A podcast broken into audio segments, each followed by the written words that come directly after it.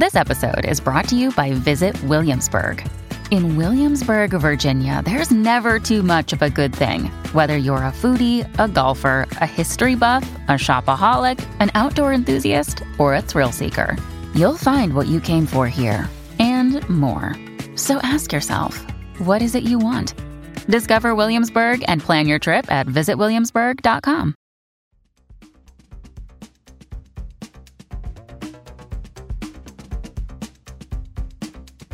La tribuna presenta las noticias más importantes del día. A continuación, le brindamos las cinco noticias más relevantes de este jueves 16 de febrero del 2023. Asesora de Kamala Harris llega a Honduras para reunirse con el sector privado. La asesora especial para Economía Internacional y Desarrollo de la vicepresidenta de Estados Unidos, Kamala Harris, Lindsay Zuluaga llegó este jueves a San Pedro Sula, norte de Honduras, para reunirse con representantes del sector privado, informó la embajadora estadounidense en Tegucigalpa, Laura Dogu.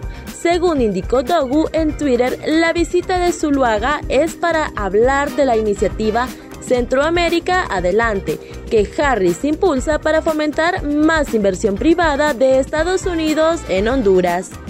Por esta razón, la Dirección Nacional de Vialidad y Transporte suspende temporalmente la emisión de permisos de conducir. La Secretaría de Estado en el despacho de seguridad a través de la Dirección Nacional de Vialidad y Transporte en un comunicado informó este jueves que temporalmente la emisión de permisos de conducir está suspendida debido a que los materiales que se utilizan para dicho documento están agotados explica que se debe a la alta demanda que existe en las solicitudes de permisos de conducir, las tintas, las cintas, holográficas y otros consumibles informáticos que cuentan con medidas de seguridad para la impresión de este documento se han agotado.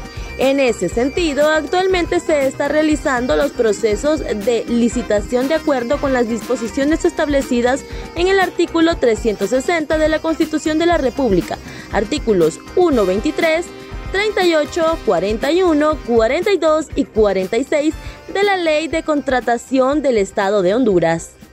Ministerio Público solicita pena máxima contra exdirector de Invest H por millonario fraude en compra de mascarillas la Unidad Nacional de Apoyo Fiscal, UNAF, solicitó una pena de 8 años, 8 meses de reclusión y una multa de más de 118 millones de lempiras en contra de Marco Antonio Bográn Corrales por fraude en la compra de alrededor de 470 mil mascarillas durante la pandemia por COVID-19 a lo interno de Inversión Estratégica de Honduras, Inves H.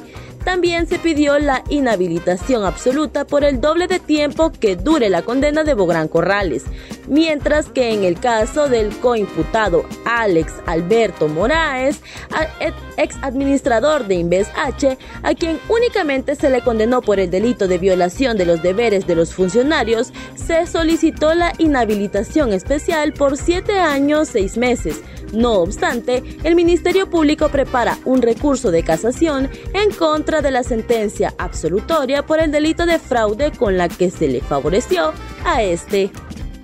En otras noticias, España otorga nacionalidad a 71 venezolanos por la Ley de Memoria Democrática. España, a través de su embajada en Venezuela, otorgó este jueves la nacionalidad española a 71 personas que viven en el país caribeño como parte de un proceso que contempla la Ley de Memoria Democrática, aprobada en octubre pasado.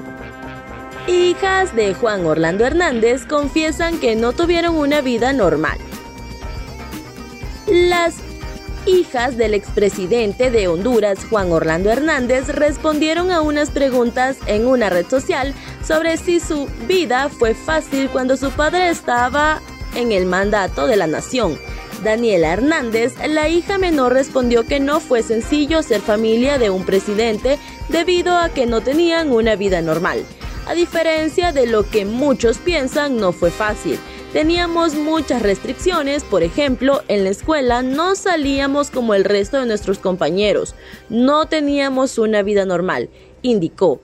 Además, no podían ir a lugares muy públicos, como a fiestas y hacer las compras en un supermercado.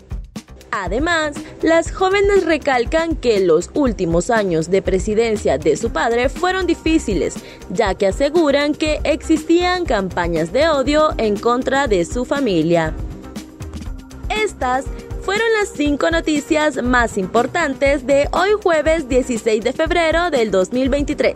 Para conocer más detalles, ingresa a nuestra página web www.latribuna.hn y síganos en nuestras redes sociales. Muchas gracias por su atención.